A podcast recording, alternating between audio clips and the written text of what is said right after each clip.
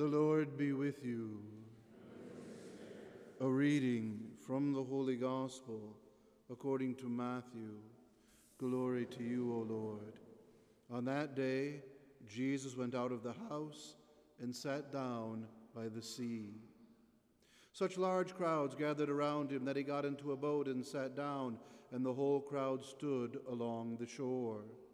And he spoke to them at length in parables, saying, A sower went out to sow, and as he sowed, some seed fell on the path, and birds came and ate it up.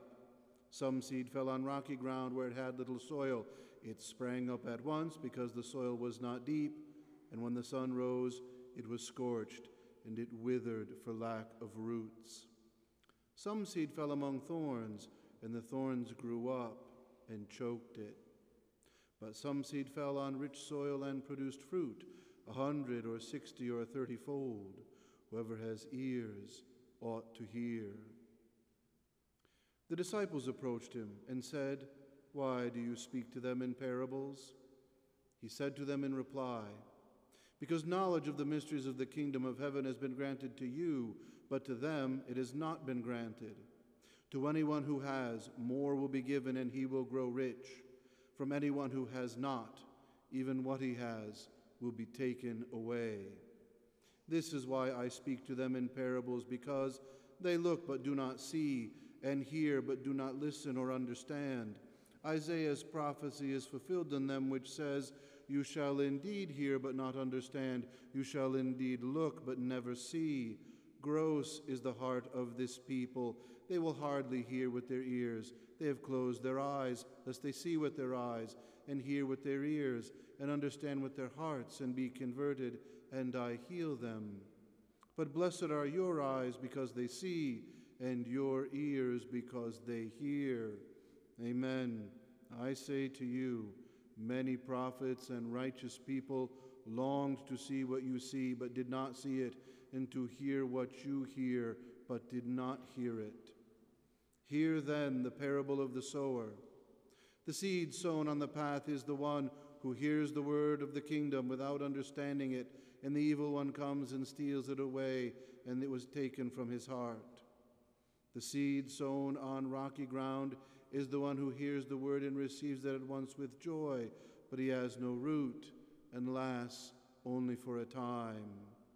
When some tribulation or persecution comes because of the word, he immediately falls away. The seed sown among thorns is the one who hears the word, but then worldly anxiety and the lure of riches choke the word, and it bears no fruit. But the seed sown on rich soil is the one who hears the word and understands it, who indeed bears fruit and yields a hundred or sixty or thirty fold. The Gospel of the Lord. Praise to you, Lord Jesus Christ. In the name of the Father, and of the Son, and of the Holy Spirit, Amen. Peace to all on this beautiful Sunday evening, and a kind welcome to the chapel of St. Paul as we come to allure the Lord on the day of the resurrection. We're moving into that time of the year. We're going to hear many of our Lord's great parables, and it begins thusly going out by the sea, standing in the boat, right? It's an icon of his church, which will be the fishers of men, and begins to preach the word to them, talking about the sower. It immediately hearkens to Isaiah that the word of God goes out and does not go out without effect. It has its own power. And so I wish us to meditate on two things. First, gratitude, thanksgiving that we all must have because we hear what we hear and see what we see. As hopefully you have heard a hundred million times, the word Eucharist means thanksgiving, that we are duty bound and joyfully duty bound to adore the Lord as the Holy Eucharist is offered and to have endless gratitude. That gratitude which always makes for a big heart. Gratitude always makes for a big heart. And so I suggest in a very practical way every Christian home should have in a very central place something to remind them of that gratitude, some icon of our Lord, whether it's the crucifix or the image of the Sacred Heart or Christ resurrected or whatever, have some central image of our Lord that there you know in your coming in your going, your day in and your day out, to give thanks to what you see and hear. And then likewise, to have your Bible put in a prominent and respectful place, right?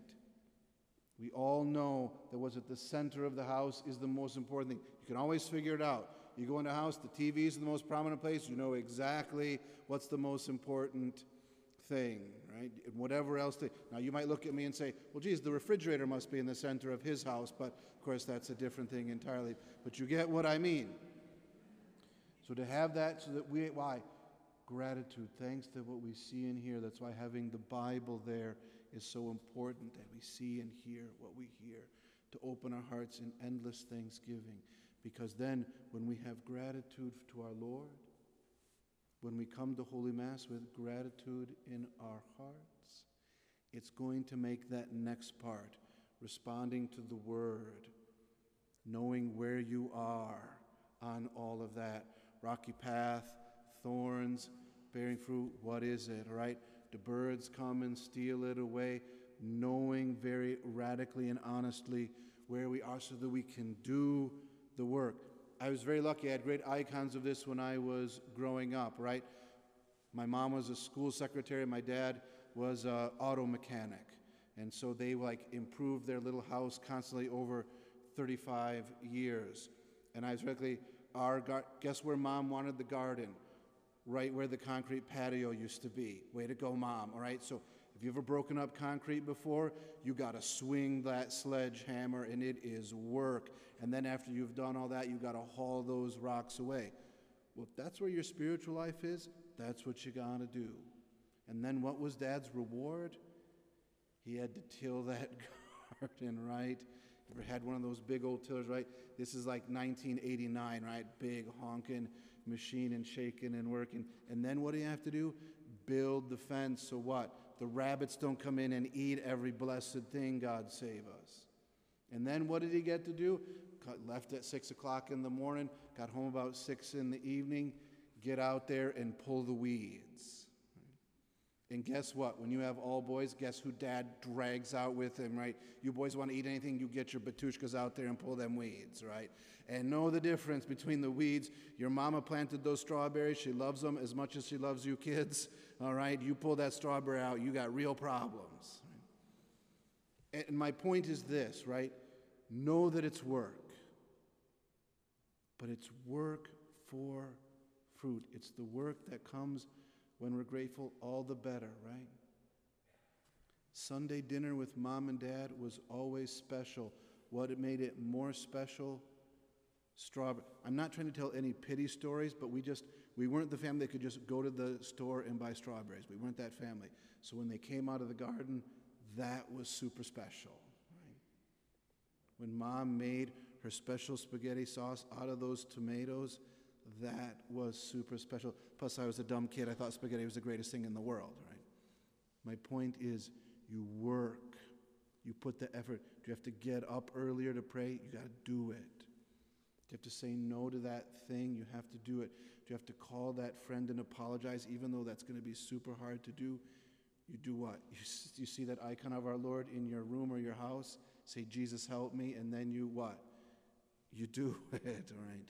All these kinds of things. And what does it do? Bears fruit and bears fruit, and your Holy Communions are very sweet, right? Nothing is more sad than a rote Holy Communion, and nothing is more beautiful than a sweet and loving Holy Communion. To the God I'm grateful for what I have, who's forgiven me of my sins, who calls out my vices, right? When I kneel down and pray, says, Hey, you have to fix that thing, and you know it. And I'll be there to give you the grace to do it. Now, in my story, my mom comes off a little bad, all right? But you know what? When dad came in from tilling and pulling weeds and all of that, and her boys too, what did she have, right? Warm towels, a little candy, a big hug, and a full cooked dinner. Right? That was the sweetness of it. You work hard for our Lord, and oh, the sweet things he will pay back. So let us go to our Heavenly Mother, Holy Mary, and ask her to keep us very faithful to our Lord. Whatever vices or worldly anxieties we've got to root out, let's do it. Get in there, and you know what you have to do, right? You got to yank it down by the root. You got to get that tool and pull that root out of there. If you don't, two days later, it's right back. Right? So we go right to Our Lady to say, Give us the tools we need to root out whatever we need to do. I need a sledgehammer to pound out something big, or just a little tool to pull out a weed, that I'll do it because we'll bear fruit with our Lord Jesus Christ. In the name of the Father, and of the Son, and of the Holy Spirit, Amen.